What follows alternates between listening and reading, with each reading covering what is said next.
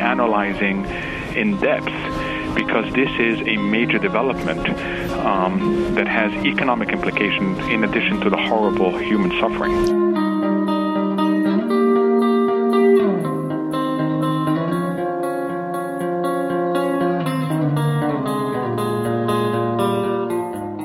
Welcome to Planet Money. I'm David Kestenbaum. And I'm Adam Davidson. Today is Tuesday, March 22nd. That was friend of the show, Mohamed El-Erian. He's the CEO of PIMCO. I believe they are the world's largest private bond fund. Speaking to Bloomberg News at the top. Today on the show, we talk about the economics of the crisis in Japan. But first, from Jacob Goldstein, the Planet Money Indicator. Sir. Today's Planet Money Indicator, $39 billion. I know that one because we were talking about it this morning. That is how much AT&T is going to pay to buy Planet Money. Yes. It is a big day for Planet Money. Our listeners won't notice any difference. We'll continue to cover the wonders of the cellular phone industry. Right. No. So it's how much AT&T has offered to pay for T-Mobile, which not quite as big of a deal as them buying Planet Money, but it's a really big deal. And obviously, you know, if you've got a cell phone, you want to know, does this mean my cell phone bill's going to go up? Am I about to get screwed? Because the danger is that when you have mergers like this, you're losing competition. And if you have something that's close to a monopoly, they can just charge whatever they want. They could start charging more for cell phone plans. Yeah. And, you know, that's why we have antitrust laws. That's why the government is allowed to block this kind of deal if they want to, basically. And to understand how the government is going to think through this process, I called Harry First. He's an antitrust expert at NYU Law School. And what he said is you can basically think of this deal in two ways. You can look at the country as one big market, or you can look at the country as a bunch of different little markets in cities all around the country. Now, since I sit next to you, Jacob, I heard you working on this morning, and it kind of got me obsessed with all these tiny cell phone companies all over the U.S., which I did not realize existed. I came up with a lovely list. Here's Appalachian Wireless, the cell provider for Eastern Kentucky. There's Alaska Digital, Alaska Wireless, Alaska Communication Systems. My personal favorite in Alaska, the Arctic Slope Telephone Association Cooperative Cellular System. Let me just jump in here because I can hear you're still only on A. And right. I think we get the idea. And AT&T would actually be very happy to hear you rattling off this list. This is how they want us to think of this market. Because they say if you look around the country, in almost every city, there are a bunch of different wireless providers. Yes, some of them are little, but, you know, if you're a customer in that city, you still have choices. There is still competition. And, you know, so, okay, there are a few places where the competition is more limited. And AT&T says, in those cities, we'll spin off some of our business so that there is competition. We'll sell it to Appalachian Wireless. Yeah. Or we'll sell it to Cincinnati Bell Wireless. One more.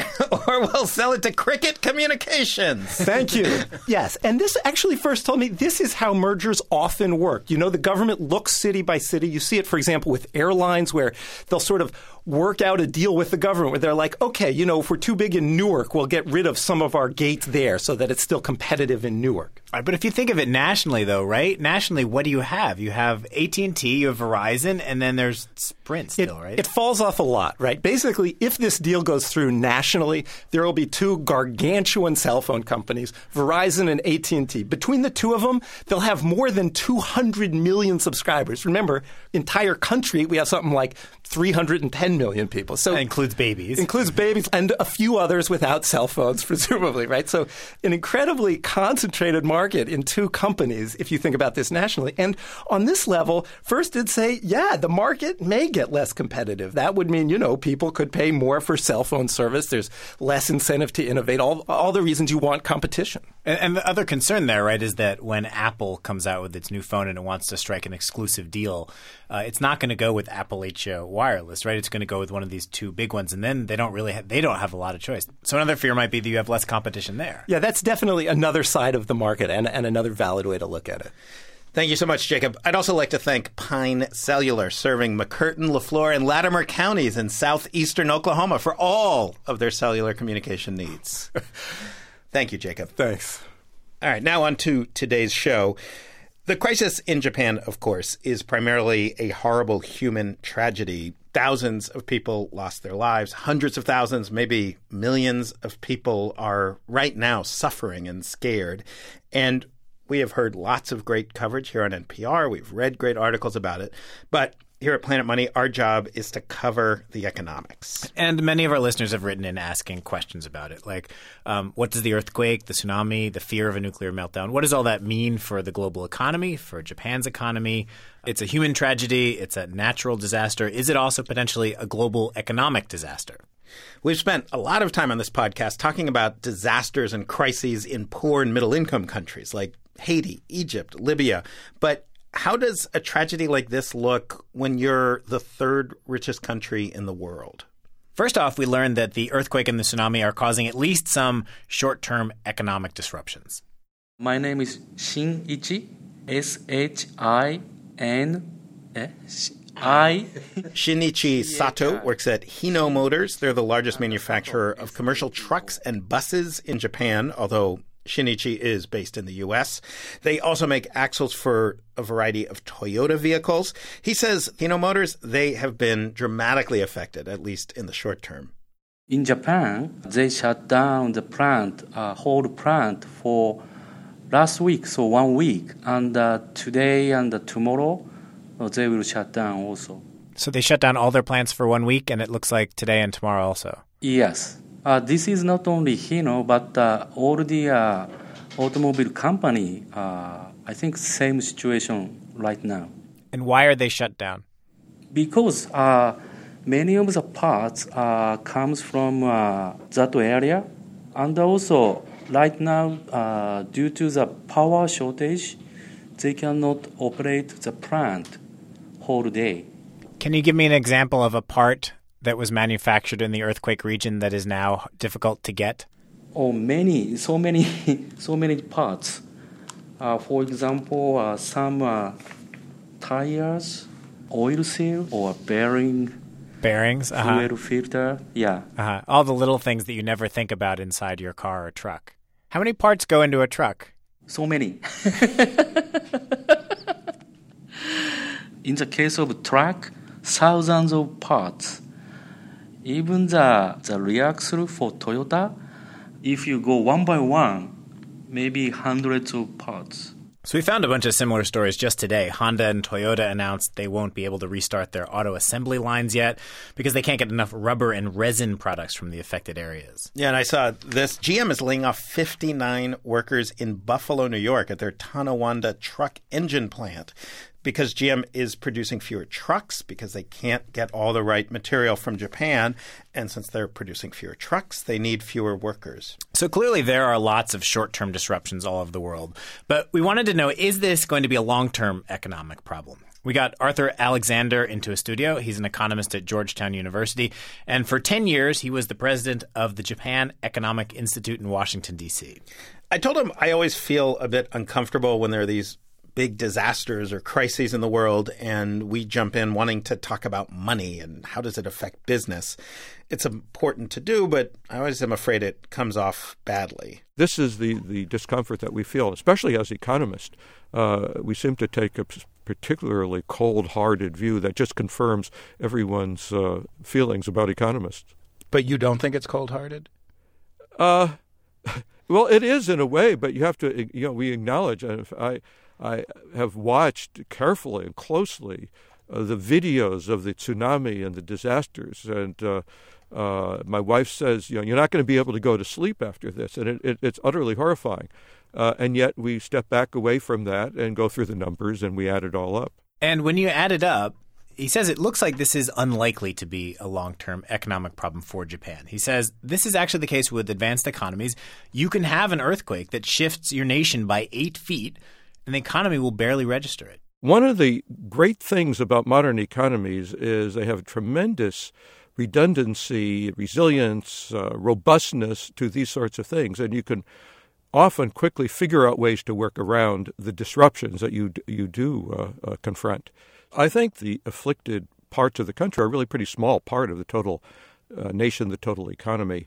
The most hard-hit prefecture, equivalent to an American state, is under 2%, something like 1.5% of the total output of the country, the same as the population. So it's a small percentage of the total, And the robustness of the economy and the redundancies means that it takes days to weeks, usually, to reconfigure your production networks and where you do things to work around the problems. Is this on purpose? When you say a modern economy, and what you mean is a rich, industrialized nation. I mean, we saw in Haiti, obviously, that Haiti did not have these redundant systems. It did not have this resilience, and its GDP was hit severely. And still is hit. Yeah, they had, you know, really one or two functioning ports, both of which were severely damaged. They had one real international airport that was severely damaged. I mean, in other words, we're not talking about poor nations. We're talking about Japan, Europe, the United States, Canada. That's right. When we talk about resilience in a modern economy. That's right. I think that sums it up. We're not Haiti. Japan is not Haiti. It has these networks, these redundancies, these multiple facilities, and it's not planned. It's just the way things have developed. We have both business decisions and some political decisions to put in multiple systems that really have this tremendous robustness in the face of damage.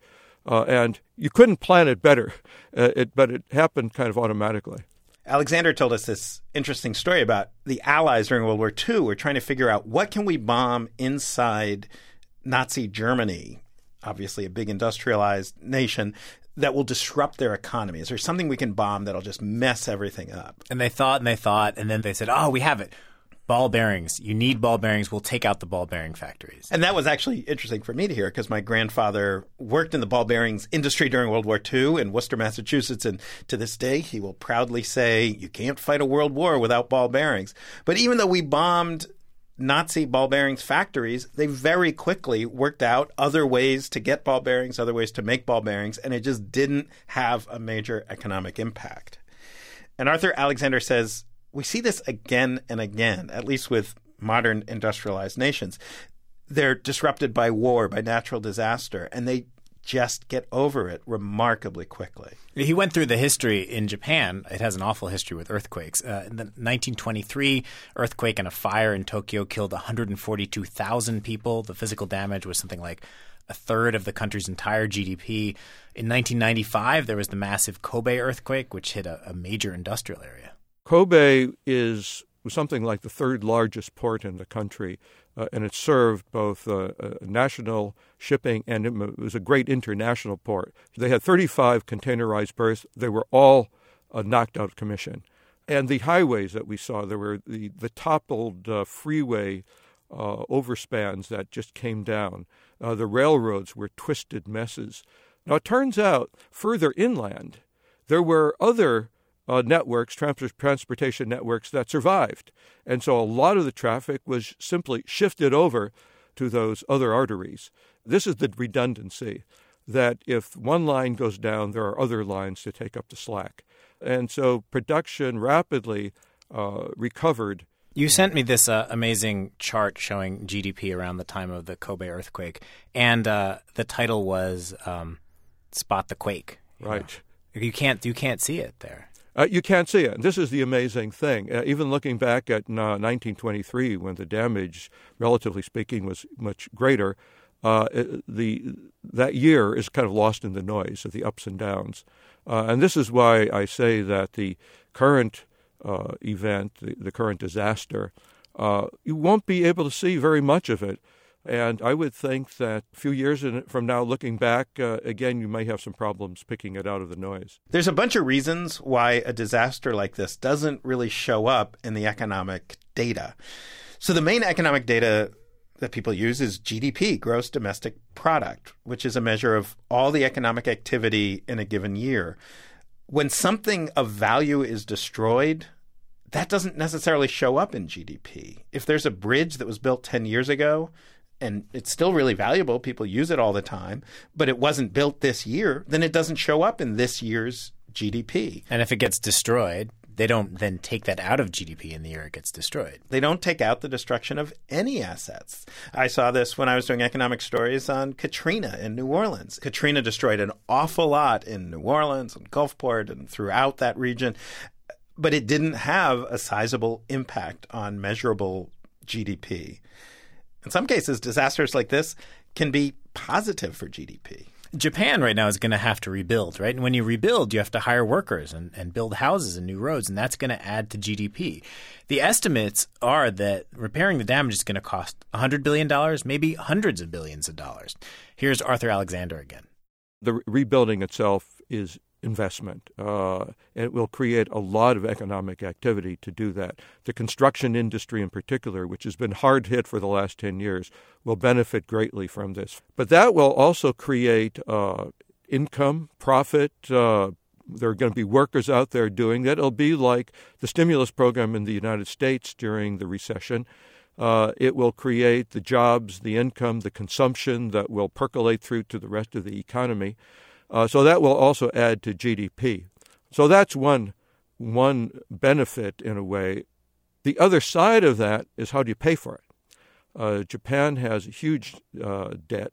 It's bigger than ours by a lot, right? Relative to the size of our economy. Right. Yeah. So no matter how you slice it, it's big. And paying for the recovery operations is going to require raising money somehow, either through debt or through increasing taxes. And Japanese government has been talking about increasing taxes for the last 10 years. It never seemed to be the right time. This looks to be an ideal political time to go ahead and do something they should have been doing anyway. So obviously the key thing right now is the immediate loss of life, the immediate suffering, and there's no putting a pretty face on that. That is awful. But looking at it economically, as that's our part of the story at Planet Money, it sounds like, and I almost hate to use this word, but it sounds like there are positives and negatives. So negative is a big hit to wealth.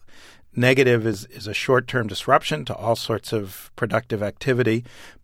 And negative is an increase in debt for an already overly indebted nation. But then positives, there's this stimulus effect. And, we've talked on the show about various debates between Keynesians and non-Keynesians over the benefits of a stimulus. But let's just, for the sake of argument, put that on the positive side of the ledger. So that means lots more construction workers get jobs, lots of new products are being created to serve that new construction.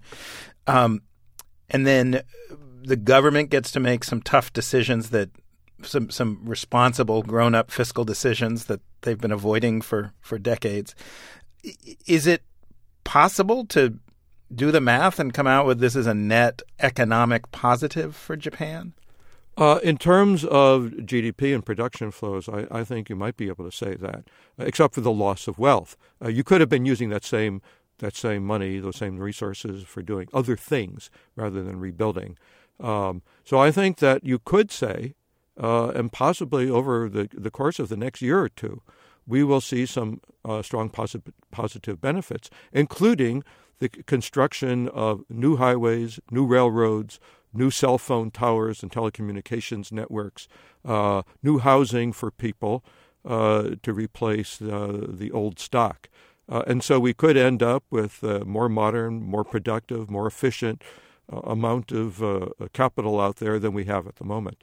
Throughout putting this podcast together, I really just couldn't get Haiti out of my mind. You just can't imagine anyone talking about Haiti and using words like resilience. I think this is just another example of how different the world is if you're in a poor nation than a rich nation. A friend of mine was talking about in Chad how he was riding on roads that were destroyed decades earlier by some natural disaster, and they're still completely destroyed. So I don't think anyone's talking about silver linings right now, but it is a bit of a blessing that Japan seems to be able to get over this crisis much, much, much more quickly than other countries would.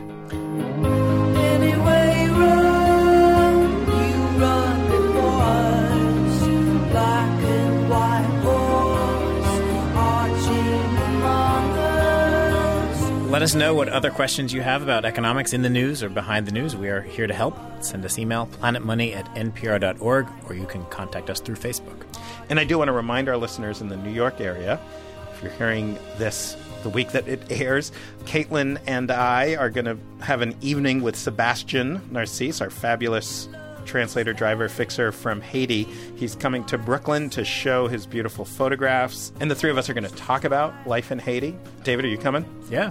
Excellent. That's this Thursday, March 24th at 6 o'clock. It's going to be at the Museum of Contemporary African Diaspora Arts in Brooklyn. You can Google it or find a link on our website, npr.org/money. I'm Adam Davidson. And I'm David Kestenbaum. Thank you for listening.